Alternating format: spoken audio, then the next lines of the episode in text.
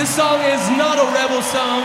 Shall we play a game? I am Sammy Daddy. Many students were killed. Feel right now. I'm very angry. He would rather the poor were poorer, provided the rich were less rich. Lottie Dottie, we like the party. Automobile. Oh, Rick, to think that I may never see you again. I think you did it on purpose because you know I've got a runny bottom. I'm Kurt Loder. This is MTV News. Justin, Justin! But this is Miami, pal. I'm not Let's have a Play-Doh party! Yeah! Now show me wax on, wax off.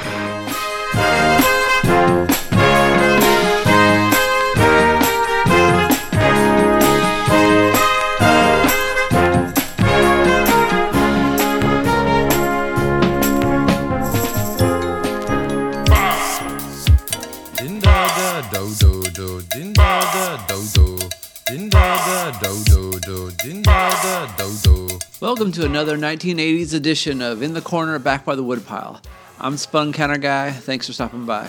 In spite of this being an episode of the optimistically titled Fluorescent Decade on a Hill, the 1980s had its share of humans acting like jerks. Pride, prejudice, tribalism, selfishness, envy, and cruelty all had its hold on the human heart during our favorite decade as much as any other. So today we're going to hear some of the specific slices of people's not so pleasant memories of the 80s, ranging from the humorously petty to the seriously deadly. We will battle a bully with some conjecture about his mother, take a trip to a southern Mexican paradise ruined by politics, stand in line for food in Eastern Europe, and hear about the separated Polish couple U2's Bono felt enough affinity for to write a song about. But first, how a rivalry between two rural Indiana towns reached its zenith in a breakdance battle.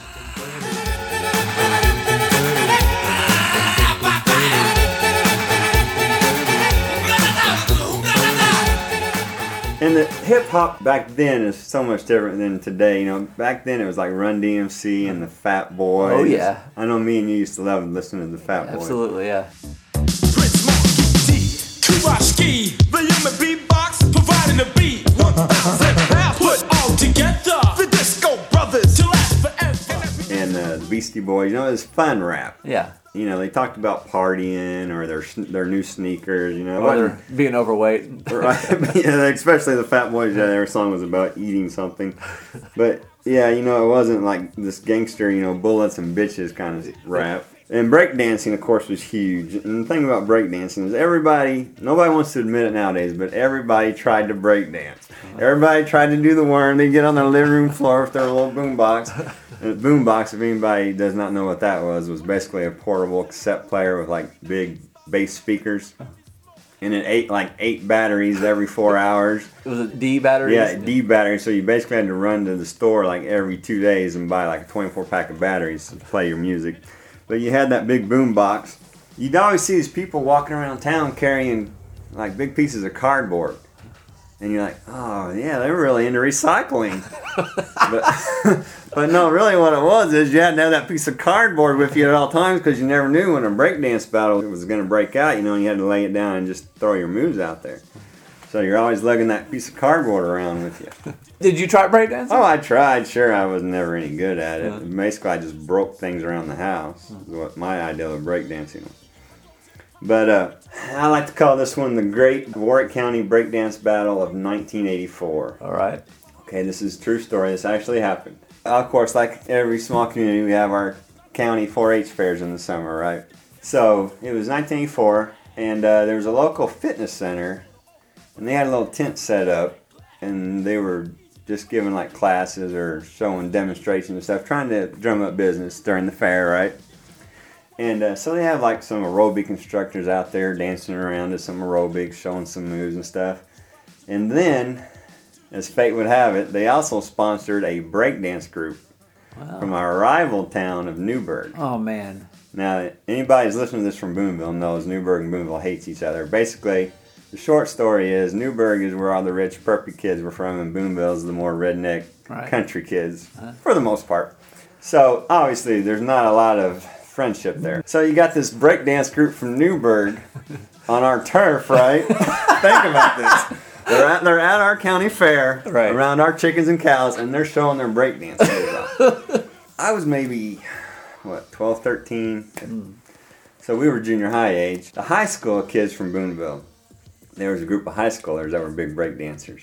Uh, Bobby Miller, uh, Junior Heck, name a few of them. But the leader of, of the group was PJ Dockery. He was like my idol at the time. He was like a senior. I work with him now today at, Wow. at, at, uh, Toyota, and I still tell him the story. He doesn't remember, but I tell it to him all the time. So I'm sitting here watching these guys from Newburgh breakdancing, and they're, and they're pretty good. And for a 12 year old, I was entertained. And then all of a sudden, I start looking around the crowd of people watching them, and I notice it's the Boonville breakdance crew. I walk over by them, and, and I can tell they're not happy. They're like, man, we need to get out there and breakdance. We have to battle these guys. They're- and to this day, I remember, uh, I think it was Junior turned to Bobby, and he said, no, we have to wait till PJ gets here.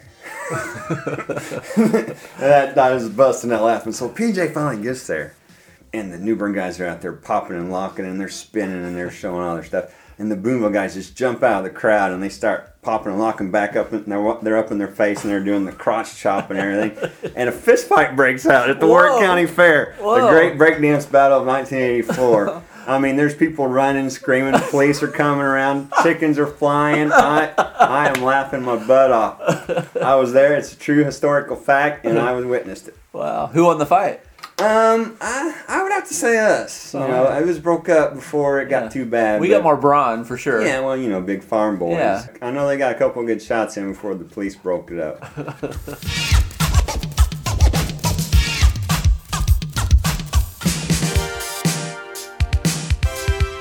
Speaking for myself, my concept of Mexico was exclusively informed by the Saturday morning music videos of pop boy band Menudo dancing and crooning around the scenic parts of our North American neighbor. But my next guest shares at least his reality of being a child and teenager in Mexico in the 1980s.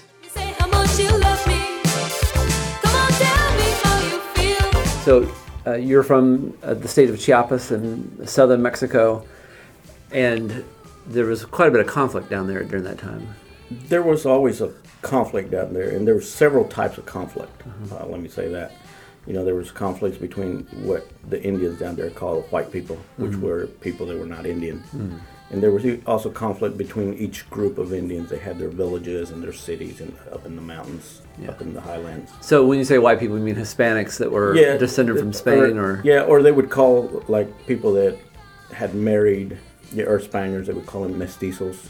They themselves made a differentiation between people like them of their like either chamula, chol, or tojolabal, compared to people that were of mixed race with Spaniard blood, Mm. the Spaniard descent. Okay. Yeah. So there, there was always that conflict, and you know there was also a little bit of conflict in, in you know in the 70s and the 80s and some in the 60s too, but mostly in the 70s and the 80s there was a lot of uh, religious groups that were going up there to the jungle. Mhm. But There, were- this state is very rural, and it's very hard to get to to some areas, mm-hmm. and it still is. It's getting better now, but it was very very heavy influenced by Catholic Church, and they started other like Protestants, Baptists would go, and, and sometimes if they went to some areas up in the jungle, like the Lacandon jungle, they'd get killed just because they were trying to bring another religion. So the Indians had converted to Catholicism. The majority of them, yes. Oh wow. Yeah, yeah.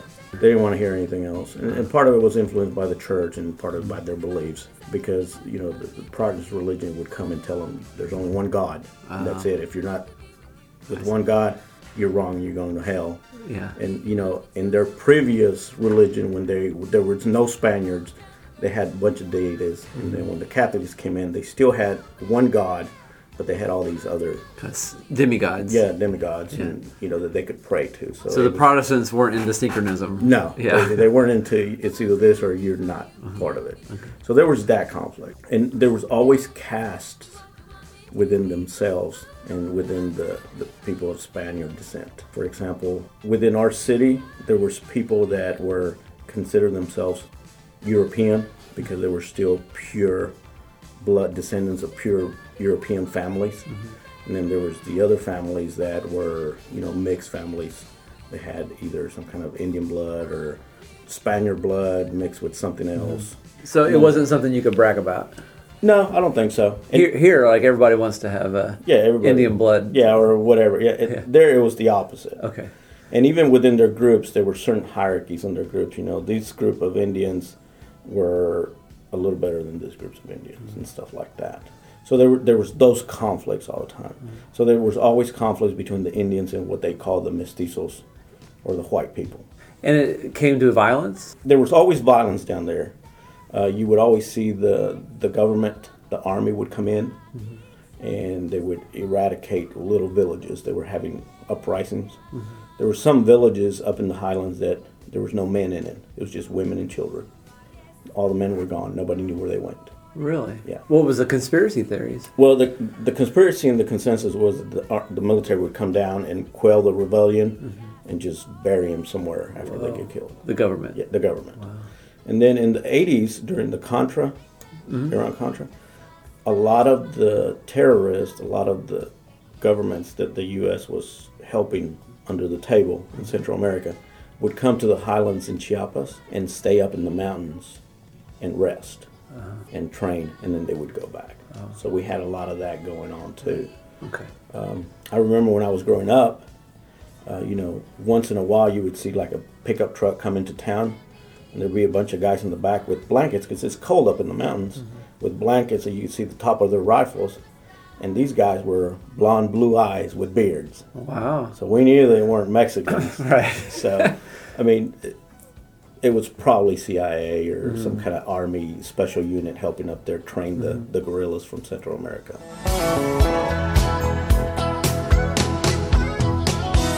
Pujas solas con un sol y un pirata de marrón. And then, you know, the big conflict came into late 80s, probably 87, somewhere around there, when the actual Indians in the area revolutionized and got together and they basically started fighting the Mexican government mm-hmm. and Mexican cities. And that's when we left Mexico. My dad was heavily involved in, in politics, so he knew of all this stuff that was going on. And they started taking land from wealthy owners in the outskirts, and eventually they came into town and they seized the town and they burned the city hall.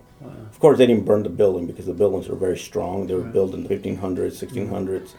They're made out of good adobe, but they burn everything inside, mm-hmm. you know. And Were these the Zapatistas? the Zapatistas, yeah. Uh-huh. And they kidnapped a lot of the wealthy landowners, mm-hmm. and some of them were let go free after they gave their land back to the Indians. Some of them were just disappeared. A lot of change happened in the late 80s, early 90s with the Zapatistas. And up to this day, they're having a lot of conflict down there. You still have a lot of pocket of resistance. What I understand somewhat from your sister and, and other sources that the Zapatistas were often like any kind of revolutionary force where maybe they had good intentions initially, but they end up becoming the, the problem. Anybody that disagreed with them, even with their own, own ranks, would be dead or in trouble. Well, the problem with the Zapatistas was that they had good intentions. They were going after the right thing. They've been oppressed by the government for so long. And basically, what would happen is the government would promise them a lot of stuff, you know, electricity, running water, roads, and this and that for their vote. Okay, it never happened. Or if, if the government gave the money, the money was funneled to something else. And by government, wh- wh- what's the party? Uh, Del PRI. PRI. Yeah, PRI. Yeah. Uh, and it was very strong, you know. And they've been in power for what? They've been in power for 60 years, something like that. Right. An awful long time. So, you know, the Indians started rebelling to that and they wanted their stuff back. Mm-hmm. You know, the Indians, when they rebelled, they wanted a good thing. Mm-hmm. And the problem was that within their ranks, there was not good visionaries and there was no command. Mm-hmm. There was no plan as to what are we going to do after we take this city. Well, nobody knows how to run a city. So, you know, they would come down, they would burn, they would loot, they would take stuff, and they go back up to the mountains. So they didn't really take possession and run the city like, or the parts of the government they wanted. What they were looking for is they wanted just a small piece of land.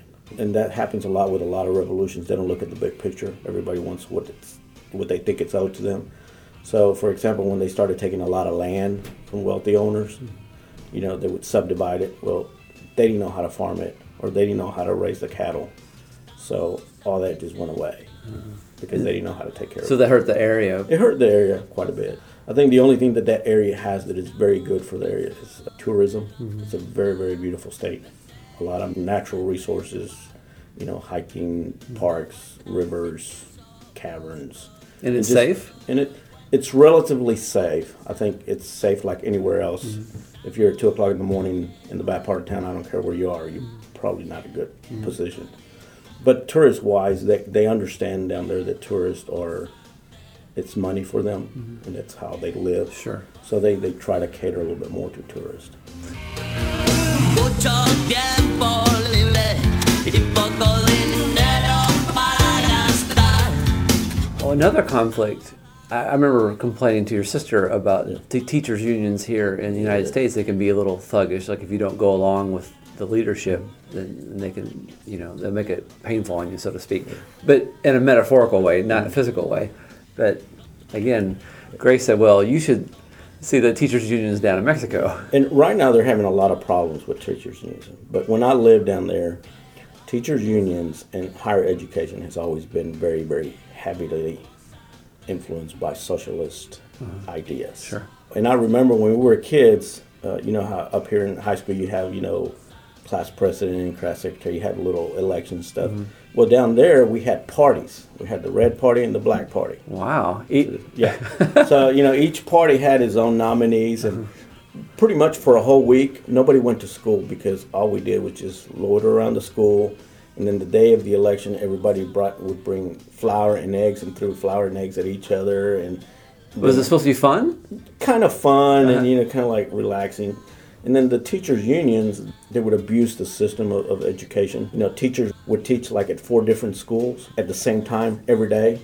So they couldn't be at all schools but they were still getting paid on all oh, schools. Oh wow. so they would go in and they would sign in the roster that they were there and then they would leave and go to the other school. And every year it didn't matter. Sometimes the students would have a strike which mm-hmm. it's kind of unheard of anywhere else. Right. and they would just not go to school, or the teachers would have a strike. So I would say out of the whole year, there was maybe, I don't know, five months of actual school. The rest of the time it was between students striking or teachers striking. It was pretty much routine every year, the teacher strike. Now, she was telling me that your father ended up becoming a target of the teachers' union. He did because my dad was very strict in a certain sense, and he, he just didn't think that we're wasting all this time and not teaching these kids anything. And he taught at the law school, and he also taught at the high school where we attended to. And he saw how a lot of the teachers would just not come and teach anything. Mm-hmm. Some teachers would come into the classroom and sit at the desk and just sit there and do nothing for the whole hour. The school system down there was a little different. The students stayed in one classroom, and the teachers came and went. Oh, okay. And then there was the night school, and there was the same system. Mm-hmm. And I'll give you a perfect example. I had an English teacher. He was a little old man. We used to call him the, the tack. The tack? The tack. he was a little short, and he learned English in World War II. He was a correspondent for a Mexican newspaper in, in, in, in the war.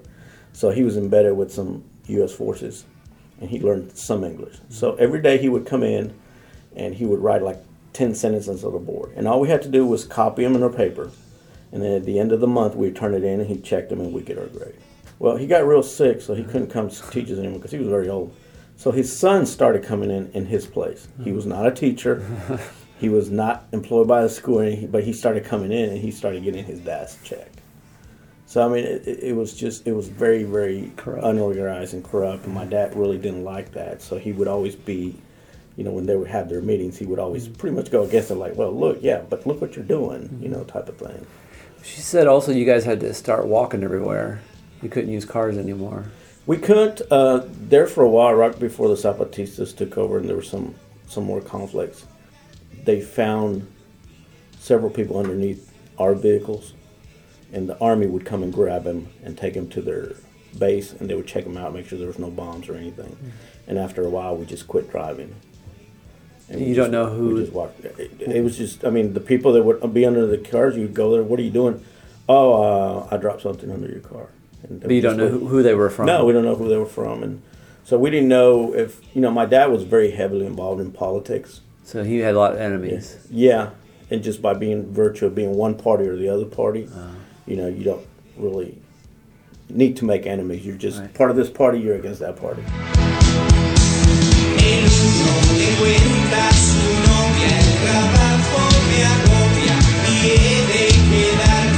Did you ever see any violence? Yeah, yeah, there was there was quite a bit of violence.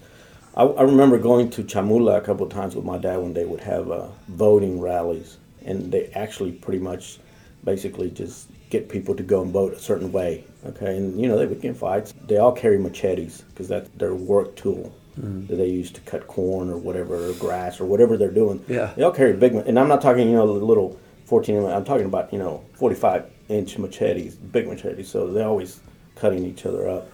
But I remember one time uh, there was a big political rally in town, and my dad came home. He was covered in blood. He's like, "What happened?" Well, there was a shooting. They were having like a political rally, and the rivals came in and they started shooting at each other. And uh, one of the main candidates got shot, and they took him to the hospital. And they were doing surgery. In the middle of surgery, all of a sudden the electricity goes out for the hospital on purpose. Oh no. Yeah. So there was a lot of rivalry. There was a lot of violence between political parties. And back then, there were basically two political parties, and that was it. Mhm. Now there's a lot of political parties, and then at election time, they all come together into two. coalition, yeah. Yeah. It kind of makes uh, Democrats and Republicans look like a bunch of pansies. Oh yeah.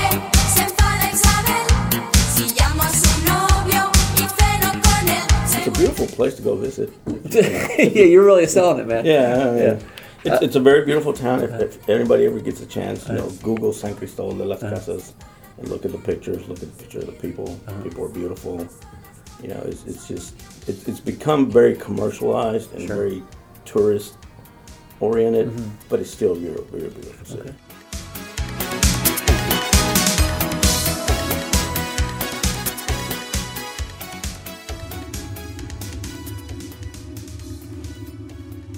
Ever since its violent births in 1917, communism was praised by intellectuals living in the free democratic countries as, quote, the future, and it works, unquote. But for those who lived under the boots of the variety of Marxist dictatorships, it was an altogether different story.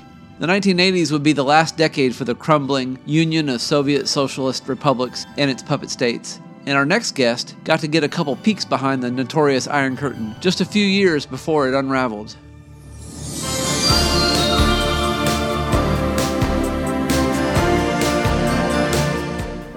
I was in the Air Force, the United States Air Force, and for three years, uh, from about 1978 until the, the early 80s, I was stationed in Europe at, at, at base in England. It was called RAF Mildenhall because we couldn't have a, United States Air Force base in England. We could only be part of a Royal Air Force base, but 99% of the people there were United States. And so it was a Royal Air Force base, pretty much in, in name only and politically. And there were also many of my military associates, people who were also in the service at the time that I was, who were stationed in Germany.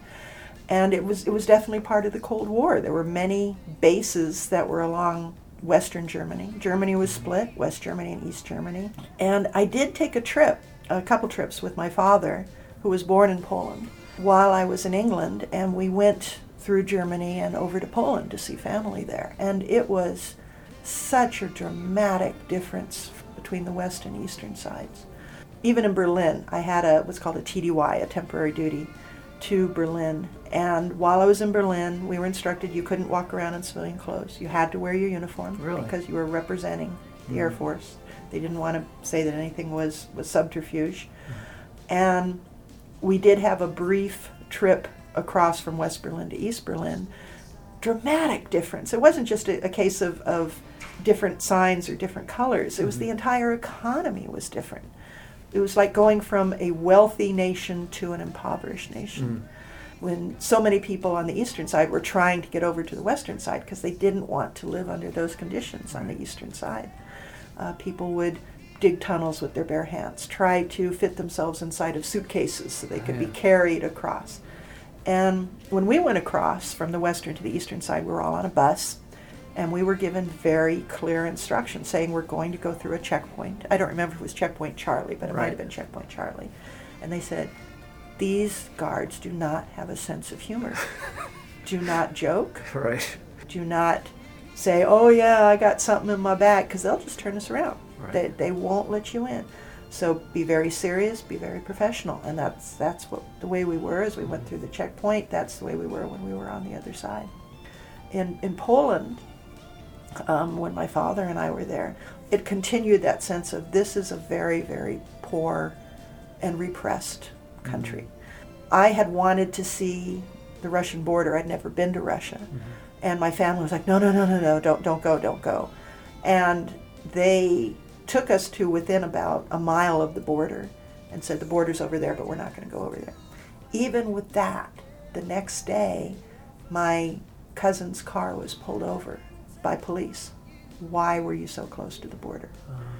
And food was difficult to get a hold of. Each time my father and I would arrive in one of the towns where we had different cousins, uh, usually the mother of the family would send out all her children to go look for meat to see if they could find a single store that had meat in it. Wow. And if they found, or if two came back, then great, you know, Mhm. we'd eat well. But that was how they wanted to take care of Did it make you feel bad a little bit that they took all It this did. trouble? It did. And when I went back for Christmas, I brought two suitcases, and one had my clothes in it, and the other was full of food. I brought canned hams Mm. and chocolates and Mhm. all kinds of different things because I didn't want them to have to, to go through that. It really brought home to me how good we have it in America that we have such easy access to so many things. Every time, every time I turn on a faucet, I am aware that running water is not a common element of existence on the planet. Yeah. Every time I turn on a light switch, I am thankful that I am living in a place that I have easy access to electricity. So I'm kind of getting away from the Cold War, and Oh, we're just talking about the separation Mm. of, you know, finances and, and the haves and the have-not. But I think that illustrates how Marxism had promised you utopia, and you get when they end up getting something much worse than what they had had before. Right. You know, my father and I visited areas in southern Poland near Zakopane, which is where the party leadership had homes, and there were the vacation homes, ah. and and that was where the the higher end lifestyles were. Right. Uh, the pigs in Orwell's uh, Animal so, Farm. so, yeah. Uh, but so the money was there, but it got funneled into a, a very small uh, section of the population. allegiance to the flag, whatever flag they offer. Never hint at what you really feel. You would also see it in just everywhere in the stores. Like if you needed to buy something, people were very aware of quotas. And if they need to go to the store, they would look at the shelf, and I, I'm sorry you can't see my hands, but they would look at the shelf and they would see when was this made? In a month. And they would try to purchase something that was made in the first half of the month and not in the second half of the month. Why? Mm-hmm. Because there were quotas. And if something was done in the first half of the month, it was more likely done to a certain level of quality. It was done in the second half of the month, it meant that they were just trying to get things out very quickly in order to meet their numbers. And so the population knew don't buy anything made in the second half or the last 10 days of the month because it was likely lower quality. And that was also part of the uh, lifestyle in that if everyone's being paid, everyone's being paid the same amount, is that going to lead towards a better lifestyle? And the people would say, you stand up, you sit down, you get paid the same. So why should they work harder? Of course, yeah. You stand up, you sit down, you get paid the same. So it, it struck me that people need to have some sense of if I work harder, I'm going to get some benefit from it. Mhm. That that is what humans as a race, mm-hmm. that's the natural order of things, is that mm-hmm. people want to think that they can have a better life for themselves, a better life for their children. If they're living somewhere where everybody's getting paid the same, it doesn't mean that everybody's happy. It means that everyone's kind of at the same level of lower unhappiness. right, right. It's, the Yeah. misery is equal. Or I'd look at, at the buildings and I'd see a tall building, an apartment building that was hundreds of different windows and it, it looked like this amazing building. And then, and then I noticed that in every single one of those windows was a Christmas tree. And what did that tell me? Every single one of those windows was a different apartment. Hundreds and hundreds of tiny, tiny apartments, each of which had one window. And that was where they would put their Christmas tree. So the, the poverty was Yeah. what. They're lucky they were allowed Christmas trees. yeah. Well, you know, uh, Poland was very instrumental in, the Cold War, and, Mhm. and they had two two beacons of light I can think of. Mhm. Uh, you know, Karol Wojtyła, Pope John Paul II, and also uh, Lech Walesa. Yes, I know both names very well, like Wojtyła, who was born in a little town in southern Poland called Wadowice. And I have a family connection to Wadowice in that the monastery in Wadowice was founded by my great uncle, who was eventually canonized by Pope John Paul II with my great uncle, the brother of my great great grandfather, is Saint Raphael Kalinowski, who was the hometown saint of Karl Wojtyła, who eventually grew up to become Pope John Paul II. You know, I think also one of the most beautiful moments in from that time period was the fact that the Soviets had hired a Muslim guy Mhm. to assassinate Pope John Paul II, and he was shot, but he, he survived.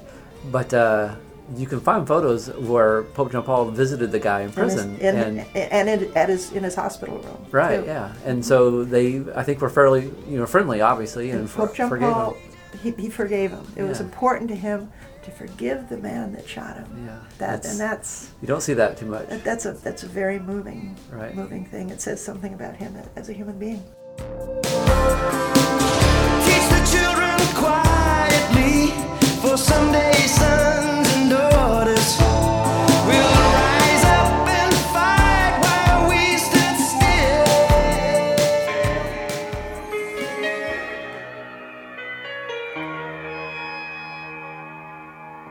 New Year's Day was an epic song for Irish band U2, and as it turns out, the song had a connection to that other Polish beacon of light we just mentioned, Lech Walesa.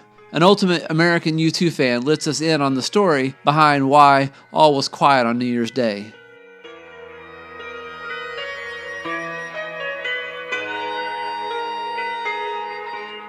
It was their first international hit. It was released in 1983 off their War album. It was their first single released. It was actually not even uh, originally slated to be the first single they released.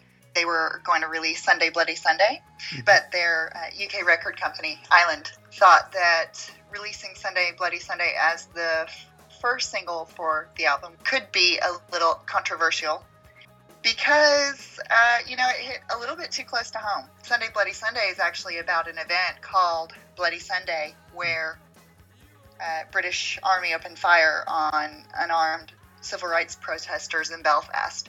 The company thought it would be best not to open with that single.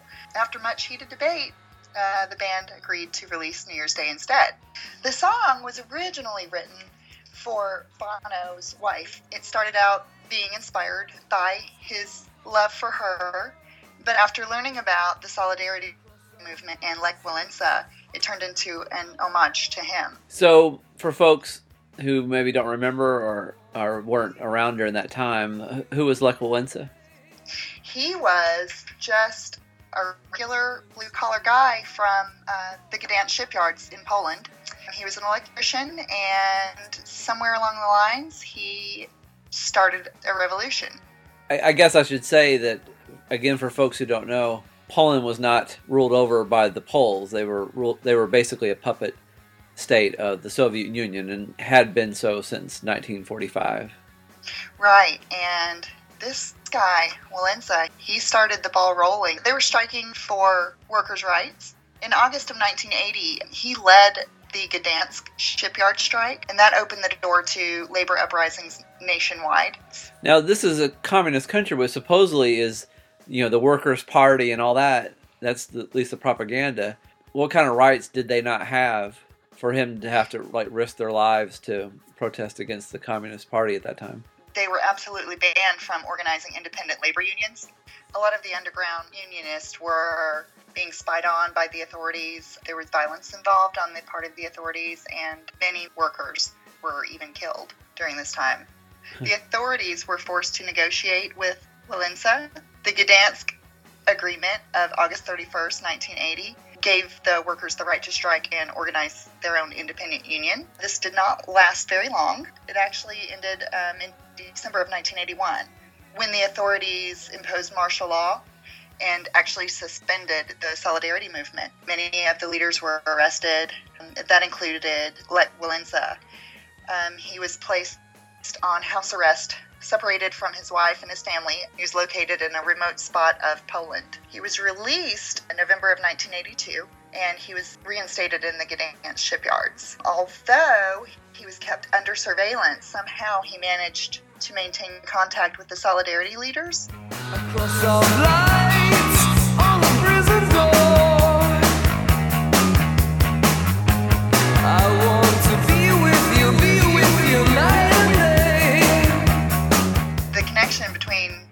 Personally and like Walesa and the and the song New Year's Day, you know, Bono is kind of on tour. He's the, the band U2 is becoming this big international band. And keep in mind, he's a newlywed. Mm. So he's separated from his wife very often. And I guess in this sense, he could feel some compassion and some empathy for Lech Walesa, I guess, on some level, where he's interned separated from his wife and his family for almost a year. So the whole incident between Lech Walesa versus the Communist Party, did it have a happy ending? He did. He was actually democratically elected president of Poland in 1990. And he served as Polish president from 1990 to 1995. And that's amazing because the Yalta Agreement in World War II between Franklin Roosevelt and Churchill and Stalin was that they would allow all the countries in the Eastern Bloc to have free elections, and they never did. So that's a dream deferred until, what, 40 years later. Right, and it's just, it's amazing that this guy, he did not have a formal third level education. He actually won the Nobel Peace Prize in 1983. When he was behind the Iron Curtain still. Yes, in fact, he couldn't leave to accept the, the award. He was um, afraid that he would be exiled and that the authorities wouldn't let him back into Poland. His wife went in his stead and she accepted the award, um, which was actually aired on Radio Free Europe. But the interesting thing was that the communist authorities tried to jam the broadcast. Oh. They were that afraid of this guy. Pragniemy pokoju i dlatego nie chwytaliśmy, nie chwytamy za narzędzie siły fizycznej. I think maybe we discussed earlier that uh, Lewensa not only still alive, but also still in the news and still sometimes causing problems for authority figures. President Obama had scheduled a trip to Poland. I, this I couldn't find out for sure what the situation was, but Lewensa either had previously scheduled or just chose not to meet President Obama, but he had went to some biblical festival in Italy instead of meeting the President Obama. And so some people took it as a slight. And then there was a presidential Medal of Freedom for a Pole who has been long dead. And so the government of Poland wanted to send Lewensa to accept the award on the country's behalf. But the Obama administration said no, that Lewensa was too political. So some saw it as payback for you know not meeting with him before. The critics pointed out that one of the medals that was given out on that particular ceremony was actually given to like a radical socialist, like totally political.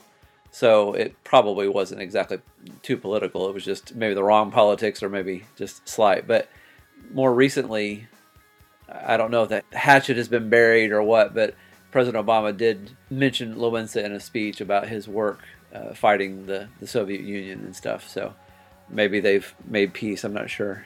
I find it unbelievable that the, the White House administration finds him too political, especially to be shunned for accepting a, a posthumous award for a fellow Pole, uh, an award, the Medal of Freedom, of all people. Mamy wreszcie niezależne, samorządne związki zawodowe. So in the end, the song was like a big hit. It was. It was U2's first international hit. It put War on the charts. Uh, War to number one the week of its release. Yeah, and just to close, really interesting factoid about New Year's Day is um, as it was released on New Year's Day, 1983, it was actually the same day that the Polish government suspended martial law. New Year's Day in 1983. So, of course, Island Records kind of took off with that. Their marketing department had a field day. They marketed the single um, three different formats the standard 7 inch EP, they released a double issue, and also a 12 inch single, which um, the double issue and the 12 inch single included three live tracks on it, in addition to New Year's Day and the B side, Treasure. Bono claims this wasn't even a political album, that it was more of an emotional album. He said a song like New Year's Day might be about war and struggle, but it's also about love. It's about having the faith to break through and survive against all the odds. And he goes on to say the album is about the struggle for love, not about war in the negative sense.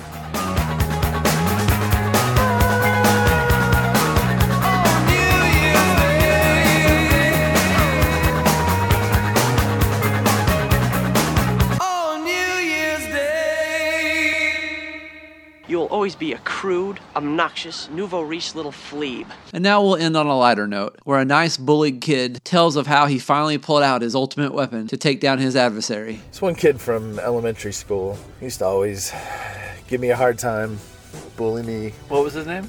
He's got the ultimate bully name, I think, of all bully names. His name was Stony Passmore. it sounds made up. It's not made up. It's so real. I don't know if that was a nickname. I, he may have had a, normal Christian name first name, yeah. But he was just mean. Always shaved his head. it just wasn't nice. so what did he do to you? Uh, he would just always call me names, pick on me out on the the black top is what we called it. Just typical bully stuff, you know. But It- why did he focus on you? I can take it takes a lot to really upset me. So. Had thick skin. Uh, definitely. So you know, I I can take a little bit of it. I mean, he was relentless, if I remember correctly. It was just, you know, just always just dumb stuff about weight and whatever. Finally, I just had enough. I forget what he called me. Something not very nice. We were playing soccer. I remember out on the soccer field, and I just unloaded on him with just the worst, most insulting burn I could possibly think of in my little elementary school mind, which was when your mom goes to the bathroom, she smells up the entire house. Oh man, you're harsh. That's what I came up with. And how did he take it? He started crying No kid. like a little. It was. he totally just right on the right on the soccer field started crying and yelling at me. No, she doesn't. Maybe she really does, and she has like some kind of colon problem. I was gonna say apparently I uh, touched a nerve. After that, he didn't mess with me anymore. So wow. I knew I'd let him have it. Yeah, you're, you're a nuclear bomb. well, his mom's a nuclear bomb is what, what it was. How many not more of those you got saved up? I don't know. You better not cross me though. no, there's no telling what I'll come up with. Mother,